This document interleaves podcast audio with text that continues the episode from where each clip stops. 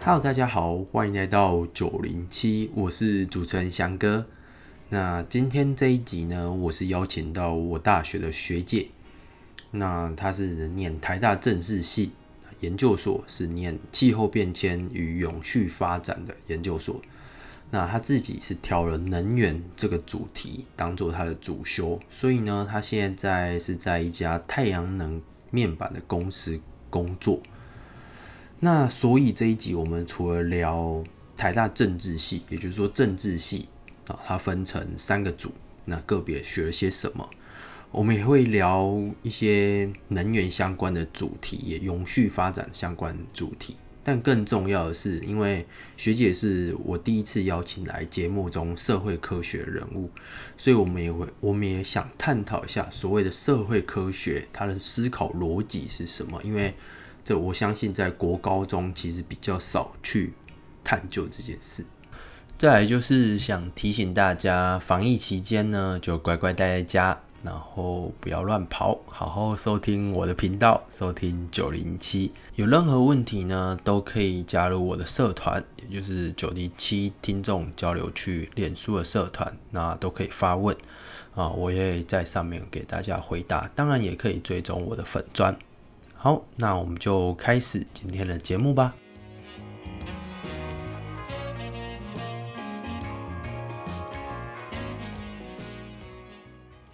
Hello，大家好，欢迎来到九零七。那今天呢，邀请到的算是我学姐一样，应该算学姐，应该啦，应该算学姐。对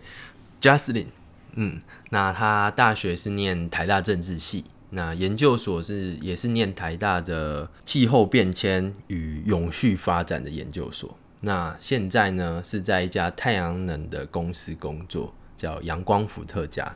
那大家如果对于太阳能有什么想投资的话，可以去他们网站。对，或者是你对于就是怎么样用绿能科技就是帮助到社会福利的话，其实也可以来了解一下阳光伏特加。对，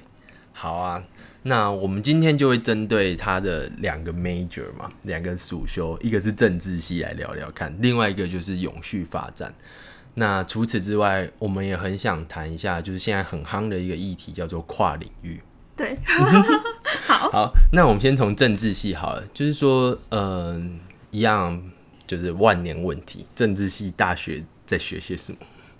好。我我先来说一下，就是嗯，我是台大政治系的嘛。那其实台大政治系我们是有分了三个组别，一个组别是国际关系，然后一个另外一个是政治理论，然后再来是公共行政。那我本身是公共行政组的，这样。嗯。那其实呃，我们都叫台大政治系，可是其实你若这三就是你看政大的话，其实它是把我们三个组分成三个系这样。对，它就是直接分成就是外交系，然后政治系跟公共行政系的样子这样。那我觉得我可能比较可以代表的立场是公共行政的这一块啦，因为其实我们虽然说都是台大政治系，可是我们其实这种大一的时候是有共同的必修，我们在大二之后的呃的，就是每个组的必修其实就很不一样。但我还是可以稍微就是说一下每个组大概在做什么。哦，所以你们三个组。是很不一样的。对对对，其实我们从大二的必修就是不一样的。哦，哦，跟法律系不一样。法律系三个组基本上是一样啊，真的吗？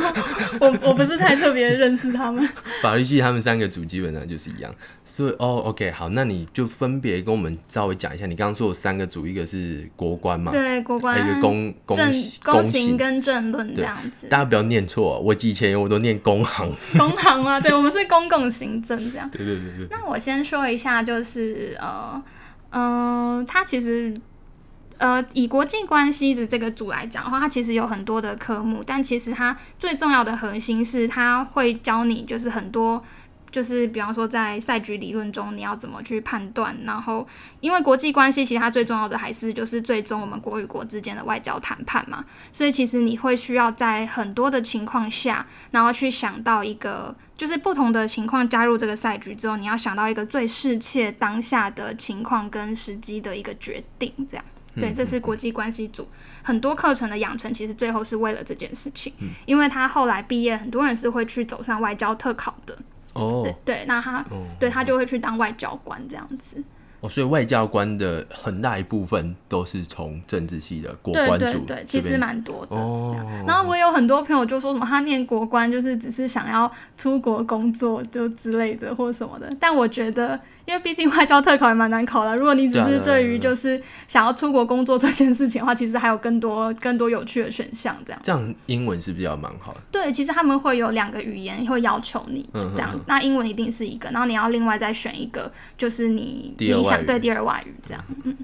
对，然后政治政治理论的话，它其实读的就是比较多哲学思想了，这样子。还有就是他也会讨论，比方说国跟国之间的政体的不一样，那它可能这个政体的不一样是来自于就是怎么样子的文化，或者是它历史形塑出这样子的政体。那或者是说他会讨论说这个国家或这个政体，它跟人之间的呃关系，或者是他跟人之间的互动应该要到哪一个层级？就是他讨论的更多是这种嗯、呃哲学思思思辨的方的部分吧。比较理论的啦。对，比较理论的。可是大家好像就觉得这个好像比较空嘛，其实也不是，而是我认识了那么多的理论之后，我在未来的国家国家的未来，我想要让国家怎么更好，其实我会有这些参照，然后我们透过这样子的理论或体制去了解我国家未来可以怎么样发展，这样。至少我们在讲话的时候，你就知道什么君主立宪啊这些。哦，对对对，就是会有很多这个东西，对对对。讲得出点东西，像我就讲不出来，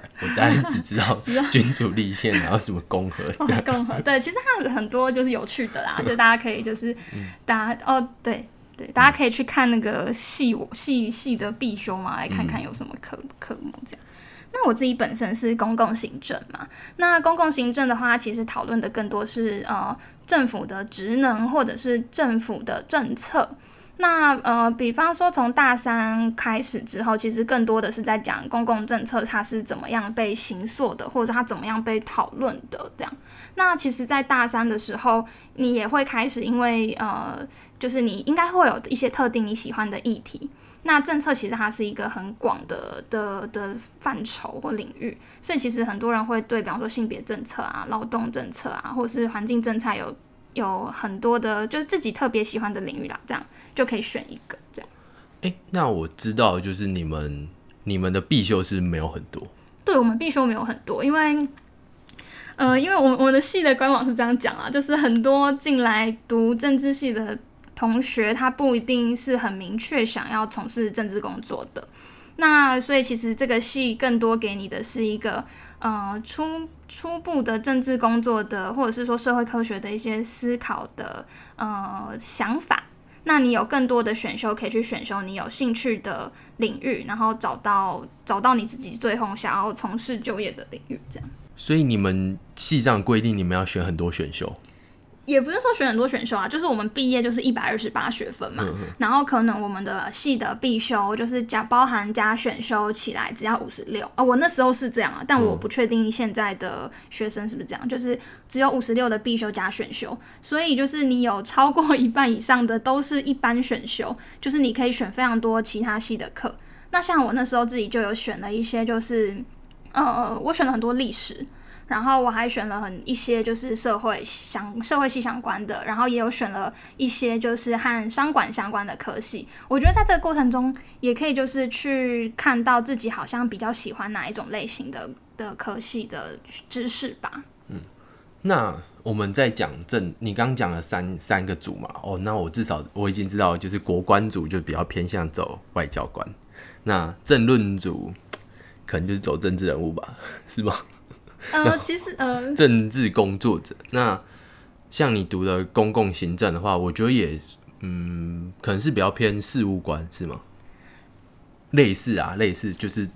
对于政策上面有什么想法，或是不一定要在国家的体制内，有可能是非国家的体制内的工作。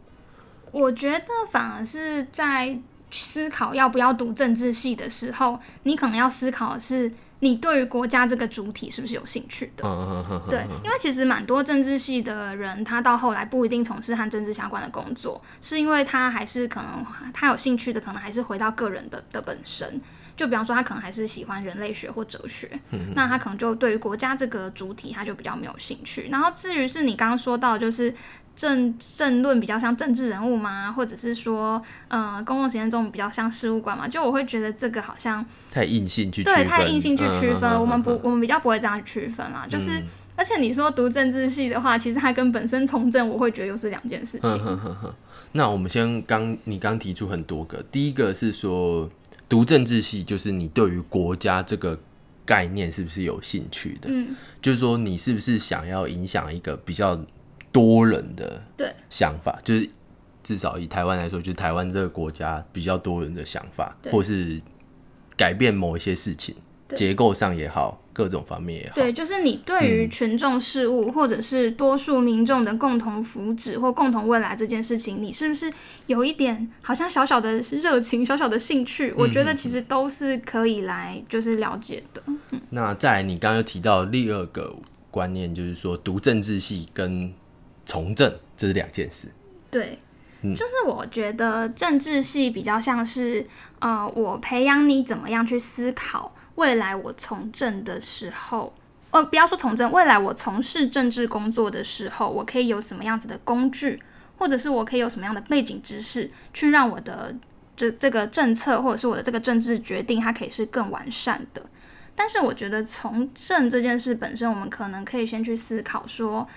你想要做的是什么。就好像我们现在看到很多台面上政治人物，好像都不完全是读政治相关或是政治系毕业。对，就是我会觉得，就是你关心政治这件事情，你可能可以是很多的来源的。就是很多人可能都会说啊，就是搞就是搞政治的一定要是法律系的啊，然后、对啊，那就是因为大家的样本数是来自于总统嘛，对对对对对。可是其实你细你你细再去看我们的很多政治工作者，他其实是领域是来非来自非常多元的。嗯，就比方说，嗯。嗯，赖清德是医学那但赖清德是医学的、啊，然后还有国民党现在的党主席是江启臣嘛，嗯对吧？江启臣本身是外交出身的，然后吴怡农他是呃就是商管背景的，对，然后对，就是很多这样子的人，如果你本身是在就是自己的专业领域，然后到发展到一定的程度的时候，然后你会想要改变。产业现况，或者是你的呃这你的这项产业领域刚好是现在的呃执政当局或者是其他的政党需要的，就是政策发展走向的话，其实你也都很容易被延揽进去，成为政治工作者这样。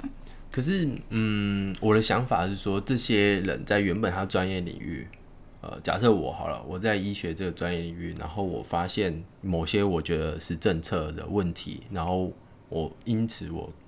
可能就是做这方面的努力，然后改变了某些东西。但是如果要成为一个头头哦，例如地方首长或者什么，他需要的东西是很全面的、啊，但我只有我只知道医学啊。对，所以我觉得这时候好像要回来，就是说，嗯。其实大家看到的政治领袖，其实他是一个团体的代表，哦，就是他通常背后还是有非常多的就是幕僚，幕僚，对幕僚，然后有非常多的不同领域的幕僚，嗯。对，然后去关注不同领域的发展，然后最后提出大家一个统合讨论出的结论，形成我们最终看见的政策。所以其实就是比方说像总统蔡英文，他日理万机，怎么可能每一个每一个事情都就是每个每件事情不能看到最细？而且如果说你的决策也只是单一个人的决策的话，其实他有的时候也不是那么完整的。嗯好，那嗯，你我们刚讨论很多，其实也都是偏向政治系毕业能做什么工作。对对，那不然我们再详细讲一下。哦，你说，对啊，呃，那像像刚刚讲到的，其实就是政治、政治呃就是会从政这件事情嘛。嗯。那呃，我觉得应该要回到刚刚就说的啦，就是说从政跟读政治系，我还是会觉得那是两件事情，因为其实你从政有一种人，他是想要改变现有的政策，让让世界更好。可是有另外一种政政政治人物，他可能是本身有他既定的权利需要去维护，嗯或者是地方的网络他需要去照顾，所以这样子的话，其实很多就是很多很多分区的立委或者是民代，其实是比较偏这样子的类型，这样子。对。那除了说，呃，就是那政治系其实还还有很还有可以做什么？就是我们会回到说，政治系其实我们还是会想要影响的是政府的决策嘛。就所以其实你影响政府的决策，你除了从体制内成为呃立法者或行政长官，其实你有另外一种选项是，你可以是你也可以是体制外的。那街头抗议，对，街头抗议是大家想象中的就是体制外啦，但其实。但其实就是在我们想象中的这种行政体系的体制外，其实有很多更多人的选择。就比方说，就是你可能会是呃加入 NGO，那 NGO 就是非营利组织嘛，或者或或我们说非政府组织，就是你其实可以在这样子的团体中，呃，你通常这样的团体也都会有特定的议题。那你在这个议题生根久了之后，其实政府在做决策的时候，其实是会就是。呃，也是会延揽这些 NGO 的团体进去，成为就是呃政策政策顾问的这种咨询的的的对象，这样。所以其实你也是可以从这种 NGO 或者是这种其他的组织中，成为一个影响政府决策的人。对，那再来，其实政治系毕业的蛮多人，他也会去成为记者。对，就是新闻系新闻所。对新闻所，很多人后来会念新闻所，而且甚至有一些人没有念新闻所，他也是直接进去当记者这样。嗯，对。那这时候就也可以想啊，就是那记者他的职业的本职或目的，他是在做什么？这样，就是他除了就是传递资讯给我们的乐听人之外，其实他也可以就是我们会说记者是第四权，媒体是第四权嘛，就是你把这个议题揭露出来之后，让政府看见这个议题，或者是你把这个议题揭露出来之后。让民众看见这个议题，而形成了一种对政府的压力，让让政府在这个议题上有就是呃更积极的作为，这样。很多电影都这样演。哦，对啊，对啊，实实际上也蛮多，就是现在新兴的呃媒体是在做这件事情，这样子。好，那接下来我想讨论一个问题，是所谓的社会科学。嗯，因为我每次在，尤其跟我同年纪，我每次在跟念社会科学人聊天的时候，就会觉得哇。他们很容易一个东西，他们就可以嘣嘣嘣嘣一直讲很多想法，叭叭叭叭一直讲。那如果你是跟像我们这种很理工啊，或是医学相关的，我们几乎只有对自己那个领域啊，你可以说叭叭，但其实讲了别人也听不懂。很常是这样哦，就是我讲，假如我跟你讲现在癌症什么什么什么，或是理工讲他的 coding 怎样怎样怎样，很多很常见的情况就是别人一下就飘走，也不想听。哦，好，反正你会，我等下不会的东西再问你就好。但是跟社会科学人聊天的时候，就那个感觉很不一样。我觉得应该要说，就是嗯，我我现在介绍什么是社会科学好了。其实政治系是社会科学院底下的一个系，嗯，那社会科学院底下的话，其实还有社会系，然后社工系，然后经济系也是这样。那其实社会科学，我觉得它提供的是一种。思维方式的训练跟培养，就是当你在看到单一事件或者是单一选择的时候，其实你会知道每一个选择或每一个事件都是它背后的权力结构，或者是它背后的历史脉络所导致它现在会有这样子的决定。所以单一事件的选择或单一个人的选择都不是不不只是他个人的选择。我们应该要怎么样用更多元的方式去看到这个问题背后的本质？我觉得这是社会科学，我觉得非常有用的地方。但这一很长串哈，大家就会觉得啊，就是去思考，就会这样讲哦，就从不同面向去思考，不不不不不。但我个人我对这段话的解读是，我认为它是一种软实力的感觉，就是你的内涵呐。有点像是我们，我们并不是纯粹只是表面上那些知识啊。我知道，就像我刚刚说，哪个国家是什么政体，那它的理论是什么？那公共行政可能或是国际关系之间，并不是只有这样，而是一种一种思考的模式。对，嗯，对，就是社会科学培养的是一种思维的方式，就是就像我刚刚前面说到，就是你怎么样看见一个单一选择背后的。结构脉络，就比方说，我们来讲，就是呃，以我自己本身的工作做举例啦，就是说，呃，我们其实刚刚有讲到，就是我们的呃从小的养成训练，其实是注重注注重知识、注重科技、注重专业的，所以我们就是台湾也是以以就是科技人才培养为导向。但其实我们更会看见的是，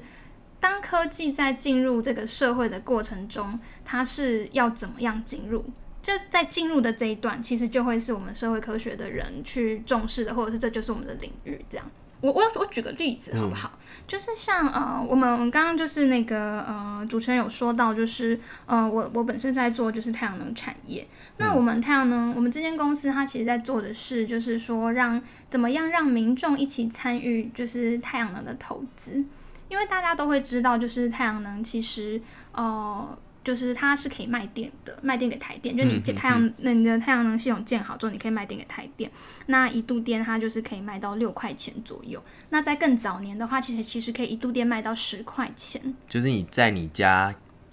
放那个太阳能板，然后发的电是可以卖给台电的。对对对。那为什么会有这样子的呃，就是呃政策出来？就是因为当时国际的低碳趋势其实已经越来越显著，所以台湾也需要引领这样子的浪潮。那再来是那时候，呃，其实有就是外商想要来台湾投资，就是风场。那那时候的，就是呃，马呃那时候的政府就是为了要留住外商的资金，然后也也同时就是带动产业发展，所以他就有推出这个政策。这样，那其实它本身是要用就是这样子高额的电价作为就是政策的经济诱因，让民众也想要一起进来，就是呃参与太阳能的建制。大家就是可能没有了解，就是说平常我们电费可能一度才两三块，对，我们一度才两三块，但你自己发电却可以卖到两倍的价钱。对对对，其实是不止两倍啦，现在大概是六块钱左右。那在更就是二零零九年的时候，其实是一度可以到十块钱。嗯，那这时候我们就会发现啊，就是台湾发展了好一段时间之后，在二零一五年以前，你会发现这些投资的这些投资进来的人，他有九成都是。公司或外商或者是大型企业主，那就很奇怪啦。我们台湾是太阳能面板的全球制造的第二大国，第一大国是中国，那第二大国就是台湾。那我们既然有那么好的技术，为什么我们都只做外销？我们台湾在地不使用？嗯嗯嗯。对，那欧美的条件纬度也比我们高啊，那它为什么都盖那么多太阳能板，然后我们自己没有在用？这样，那这时候我们就会去发现。民众的不选择使用能源，真的只是民众的单一不选择吗？嗯其实不是的，就是我们其实有做过一些调查，就是发现，嗯，听完听完这样可以卖电的好处，就是你你投资进，比方说你投资一百万，就其实太阳能的投资有点像是你投资一百万进去，你二十年可以拿到两百万，大概这样的概念。就是说你们发现了一个问题，就是说，哎，为什么明明台湾有很多太阳能板，但是为什么民众不投入？对，这是一个问题，然后就开始想有可什么可能，是不是资讯没有传达啊？对，是是有什么其他的问题，然后可能列出很多可能，然后开始思考。对，所以其实那时候我们有去，呃，那时候是经济部能源局啦，他们有去办了很多演讲，这样。那你去社区做演讲啊，就说哦，这个投资很赞哦，就是你看外商企业都在投资，民众为什么不赶快？民众要赶快加入啊，这样。然后呢，其实听完八成的民众都会说好赞哦，我也要。嗯。对，民众会说：“我有意愿。”对，民众会说：“我也要。”那这时候，好，问题就来了。问题就来是说，第一，我自己有家可以盖吗？嗯，对。啊，第一点，对你本身需要有一个自己的家的这个成本。这样，我们现在住公寓就不可能。对对对，住公寓就比较辛苦啦，因为你要去跟你的邻居协调，还是有可能。但这个就变成是沟通成本的增加，民众会想要嘛？嗯对。第二个就是说我一套系统，就是以那种南部民宅的那种可以盖的一套系统，这样。最少都要大概六十万到一百万。好，我民众愿意一次性的投入六十万到一百万吗？好，假设我也愿意。嗯。我后续我要跟台电签二十年的卖电契约。嗯那这二十年的过程中，它呃就是有这种太阳能系统要维修，我会维修吗？嗯。然后以及好，我全部对呃对对对，就类似很多这样的问题这样。那如果那那综合这一切，我都愿意了，我都愿意了。我要再去跟当时的台电以及能源局申请，我光是申请一颗电表，还是申请一个并联的申请文件，我那个文件就要两百页。嗯，就是阻力很多。对，所以其实你会看见是，就当时为什么民众不选择？它不是单一民众的个人选择，它其实是整个整个社会结构、整个技术、整个政策。给予他不友善的环境，所以导致他不选择。嗯，那我觉得这个其实就会是一个社会科学的一个培养出来的思维，就是我们不只只单看见这个选择本身的这个事件，而是我们看见这整个背后的权力结构的脉络，所以导致这样。嗯嗯嗯嗯，这刚这个很长的例子也已经很完美，我觉得算是很好解释到社会科学的本质啊。对，就是如果是我们理工科，我们可能就会开始想，刚我们解释很顺哦，但是如如果你把自己置入那个一开始那个情境，哎，我们觉得为什么民众都不用，然后你就开始想啊，是不是八十趴太少？就是投报率哦，投报率太少，或是。呃，我们的太阳能板是不够强。对对对，其实那其实如果是很多就是以科技为来想的话，你就不会想到其实是有这些背后的结构脉络这样。我我我可以继续讲下去我的模我们的模式吗？这样，其实我觉得我们的模式到后来它其实也是一个科技进入社会的一个解决的方法。嗯，就是当我们当社会科学让我们看见问题，社会科学也可以让我们解决问题。就是我们发现了，民众他是因为各项的跨入门槛很高，所以他不进来加入能源转型的政策。那所以我们后来就是阳光佛的家，我们就去设计了一个呃网络平台，让民众就是购买太阳能板跟购买网购的衣服一样的简单。这时候其实就非常多的民众进来参与这样子的绿能投资。那参与这样绿能投资，不只是民众可以一起赚，甚至是民众他可以一起了解能源转型的政策到底是什么。其实它也会让我们公民在就是对于能源议题的或能源政策意识提升。就像比方说，就是嗯。之前就是大家可能很很长，就是官方的说法都会说，我能源转型推不动，民众不参与，就是因为民众根本不关心。嗯。可是事实上，民众根是不关心啊，民众根本没有入口可以关心。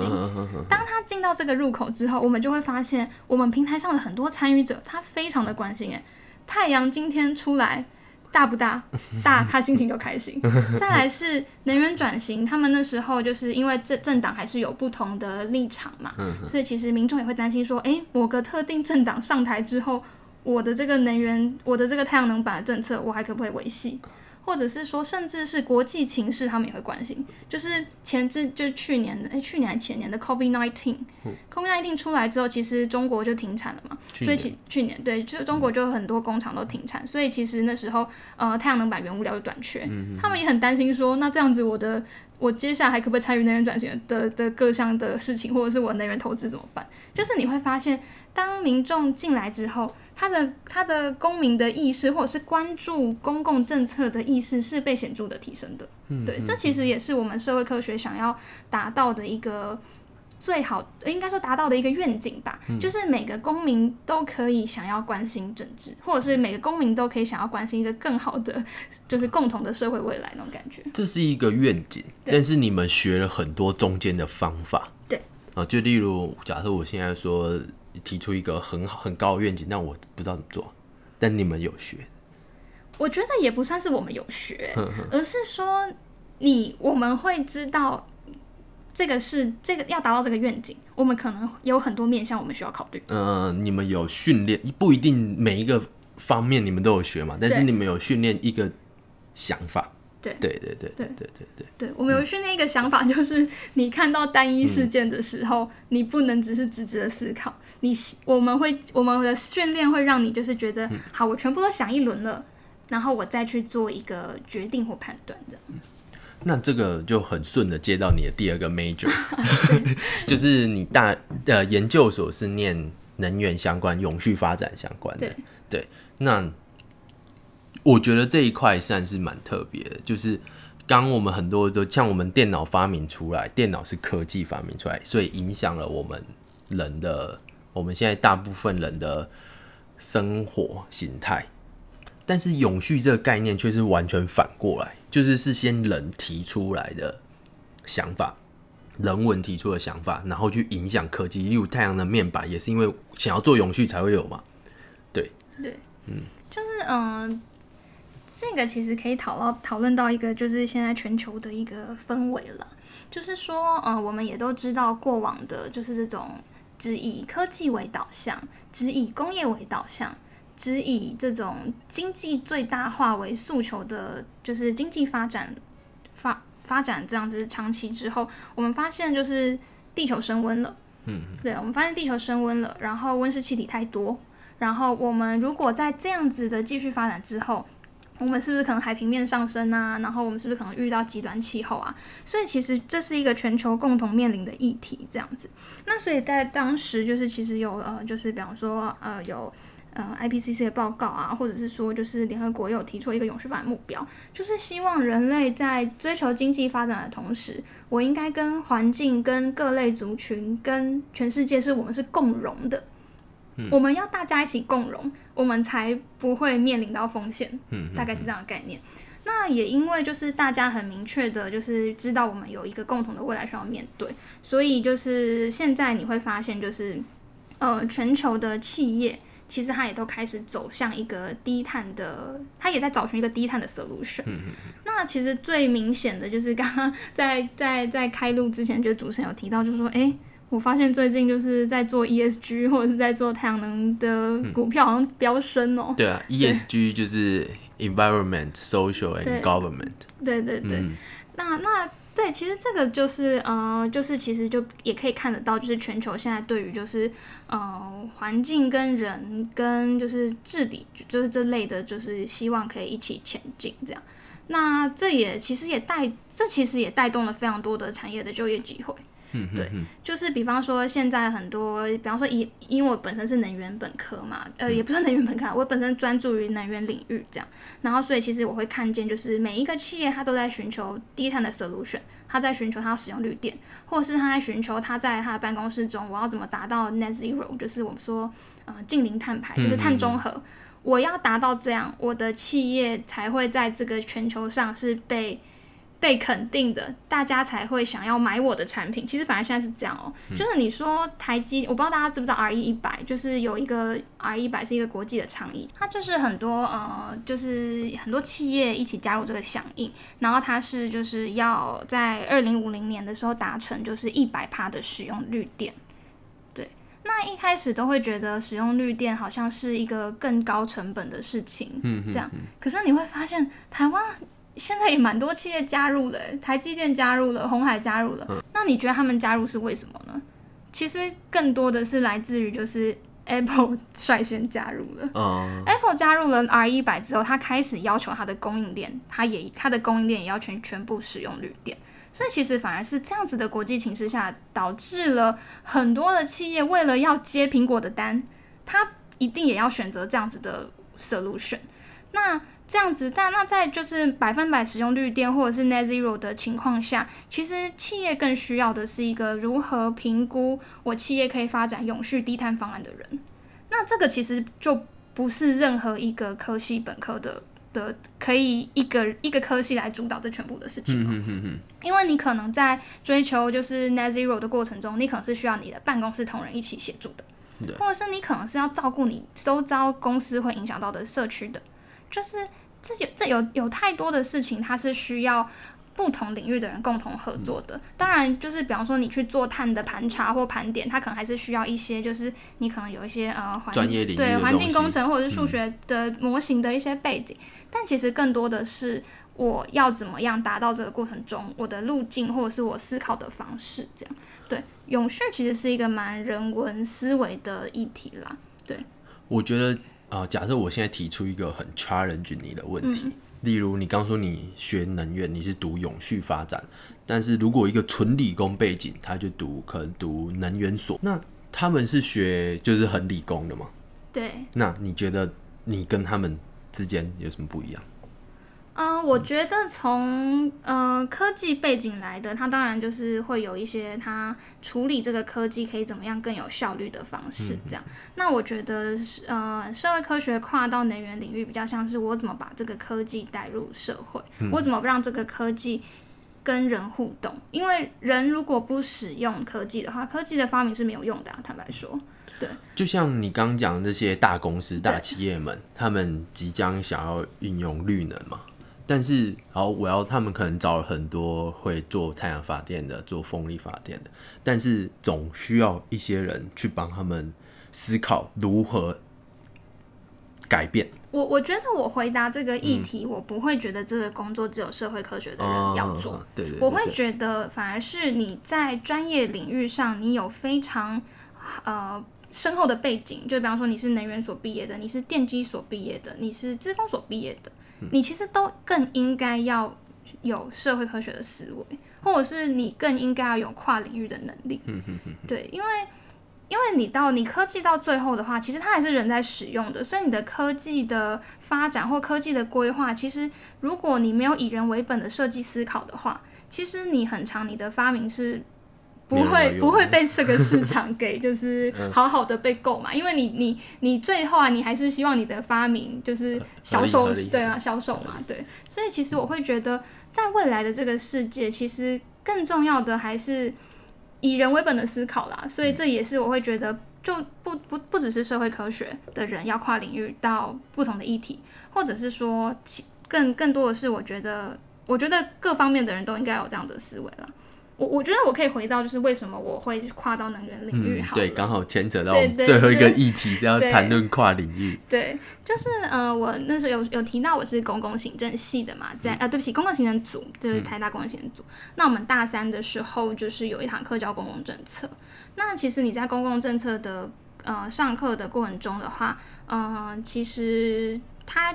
它会它它有一个实习。然后在实习的时候，它就有很多的类别让你去选，比方说你是想要有一有个什么公都盟，就是你就进到国会去实习，看看他们怎么监督立委，或者是说好像还有劳动劳劳工的这种议题，对，然后还有环境议题、能源议题。那我那时候比较我自己比较有兴趣的是环境议题，所以我自己选的就是我的公共政策这一个这个类别，我就是选择了是环境政策和能源政策这样。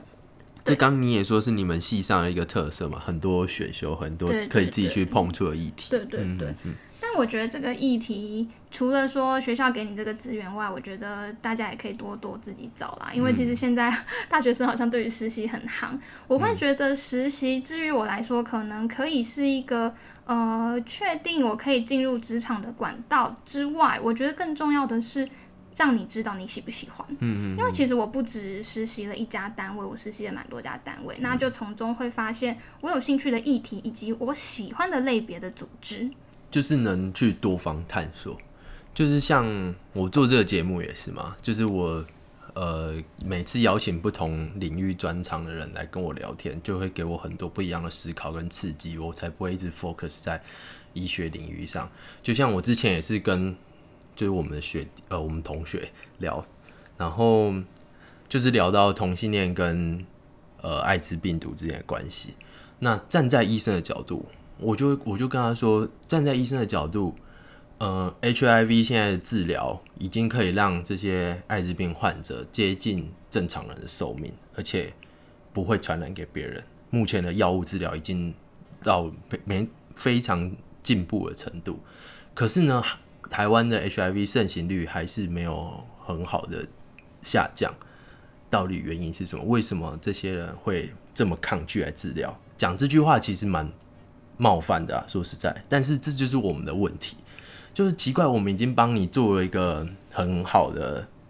药物，都帮你弄好啦，你只要来就好了，那为什么还不要？常我觉得这可能这个议题比较极端，但是这种事情常在生活中发现，就是我明明就帮你弄好啦，我就帮你传本本啊，为什么立刻不爱来？我我觉得这个会很像回到刚刚提到的，就是说我太阳能板都制造那么多了，你为什么不使用？所以我会觉得这一题可能会可以回到是说，我们是不是现在的鉴宝的哪一些制度让这些人不敢来就医？嗯哼我觉得可能就是要先思考这件事情，然后以及是要当然要不要就医是个人的选择啦。那至于我们可以在怎么样在制度上建立的更完善，让他的隐私权更受保护。因为过去我们对于 HIV 的这样病患可能会贴上一种标签，那可能他们就是因为在这种疾病污名化的情况下，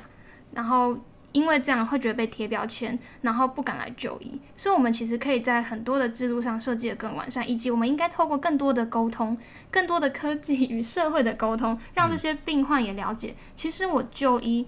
我已经被保保障了，然后我也勇于去就医，因为我相信一定是。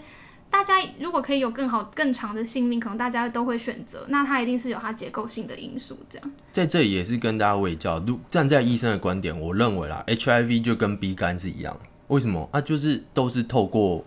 血液传染啊，B 肝、C 肝也是透过血液传染，那 HIV 病毒也是透过血液传染，只是就是它有被它污名化的历史嘛，对对啊，B 肝 C 肝没有，但其实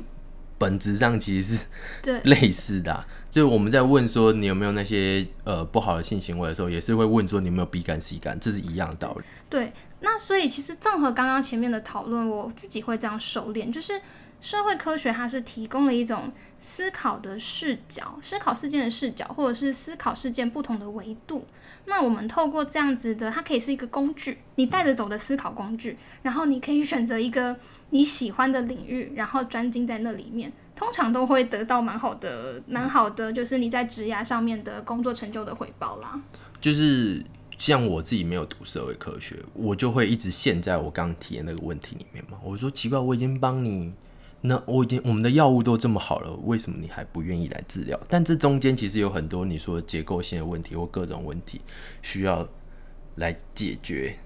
对，促进彼此的对沟通。这个社会需要社会科学的对人对才。对，大概是这种想法。好，那最后最后我们一样就是都会防，因为我们这些来宾都算蛮厉害的，我觉得都很厉害，能考上台大一定都很厉害。那我就是想问说，当初怎么会选选择走社会科学，或怎么会选择走政治系？这样，好，就是嗯、呃我觉得，我觉得很难在高中阶段知道自己真的喜欢什么。嗯坦白说，就是因为我觉得我们的教育也呃不够全面的让我们去思考，或者是不够全面的让我们去探索自己，所以可能还是需要很多的的外在的刺激或帮助。这样，那但是先撇除掉这些的话，你应该自己的心里会有一个小小的愿望，或者是小小的热情，你大概会知道。我对什么东西好像有点小执着、哦，嗯或者是我对什么东西好像真的有点小想法哦。我觉得能力跟热情这件事情可以先分开来看嘛。对，好，那那当时我那时候其实这样这样说好像有点害羞，但我当时的想法其实就是我希望这个世界可以更美好。就像你刚一开始说读政治系需要对这个国家有一点热情，对对对，对这个国家这个主体有点热情。对，那那所以其实我我想要让这个世界变得更美好，其实有很多的方式。嗯嗯嗯，对那我那时候一开始的时候，其实是最想读社工的，这样。但是后来我在思考的时候，我就会觉得，嗯、会不会我读社工的话，我的影响力会比较，就是在我的个案上，因为我觉得我不是一个就是。嗯，会成为 KOL 的人，就是当然社工还是有非常多很厉害的人，然后出来讲一些很很多的议题，然后影响更大的群众。但我觉得我不是那一群人，这样，我就在想，我那我要怎么样在结构性的改变这个世界，或者是说我怎么样让我的做同一件事情影响力更大。所以那时候我就是呃选择了政治系，这样。那时候其实我同时也有录取了就是商学院这样，上商管科系这样。然后那时候其实就在选，然后那时候我自己的做法就是我先去找了这两个科系他们的必修。对我先去把他们的必修列出来，然后我去图书馆就是看了他们的必修的科目教的内容，这样，然后呃那时候我就觉得，我那时候我记得我那时候好像看的一一个是财务管理，然后一个是就是公共政策，嗯，这样这两这这这这这这类型的书，然后看了之后我就觉得。我应该就是对公共政策比较有兴趣，就是因为你可以预期你在接下来的四年你要跟什么样子的知识去互动嘛，对，那所以我就选了公共政策这样。然后很多人就问我说：“那你这个做法是想要确定你真的喜欢吗？”嗯嗯嗯，但我觉得我那时候的做这样的做法，只是想要确定我放弃了这件事情，我没有悬念。嗯，这个观念很重要。对对对对，对就是我之前一直在讲的，就是你收集完所有资讯之后，做出一个选择。对那你做出完这个选择之后，那个选择是你不会后悔的选择。对而且而且我自己其实，在后来就是呃，甚至到后来就是我自己选择了就是能源政策往下就是转眼，然后以及我后来的工作之后，我其实更觉得好像真的很难在一开始就知道你真的喜欢什么。对对，但是我觉得我在一路上，我一直知道我不喜欢什么，然后我也不会去排斥做我喜我喜欢或不喜欢的事情。那种感觉有一点像是我在每一件小事中都拿到一块小拼图，嗯嗯对，然后我的我沿路我就一直剪拼图，一直剪拼图，一直剪拼图这样。然后可是我到了某一天之后，我回首再看那个拼图，我已经拼成一一幅画了。嗯，我觉得我好像也是这样，我也是沿路一直就是有兴趣就去试试看。好，那我们今天就谢谢加斯林来跟我们分享，就是社会科学、能源发展很多不一样的观点，算是我频道里面第一位出现的社会科学的。啊，对，好像是对，对。那你有没有什么还想跟大家说？嗯，应该说，我觉得社会科学是一种很，至于我啦，是一种有趣的思考方式，就是让你看待一个事件的时候可以更全面。然后，我其实今天在来之前，我就一直跟主持人讲说，我其实有点紧张，因为就是我不确定收听频收听这个就是 podcast 的呃群众是不是会对这个有兴趣，因为毕竟在高中生或高中家长在听的话，其实会觉得这个好像比较朦胧或模糊这样。那我自己也觉得，其实你真的读社会科学，我还是觉得他会需要有一定的热情啦。对，那如果说呃你没有一定的你你的热情没有到达那个程度的话，我还是非常鼓励你来读一些社会科学的必修。你可以学一些政治学，你可以学一些社会学。你我们可以在不同跨领域的人中，然后看了解不同看待事件的观点的方式。我觉得这是。呃，我蛮鼓励大家未来在上了大学之后都可以做的事情，这样对对，并不一定要只专注在。假设你读理工科，不一定只专注在你的理工的方面，你可以多跨出去，多了解人。对对，然后我也希望就是录完自己 podcast 的话，有越来越多人喜欢社会科学，这样。对，好，那今天就到这里，谢谢 Justin，大家拜拜，大家拜拜。谢谢大家今天的收听。如果对于今天的主题有任何想法，或是有什么想听的主题，欢迎来私讯我的 Instagram 或是 Facebook 粉砖。我们很需要你的回馈，我才能改进并做出更优质的节目。我的 Instagram 账号是大写国字的九零七 nine 底线 O 底线 seven，Facebook 粉砖的账号也是。大写国字的九零七 nine 底线 O 底线 seven，欢迎大家来私讯我哦。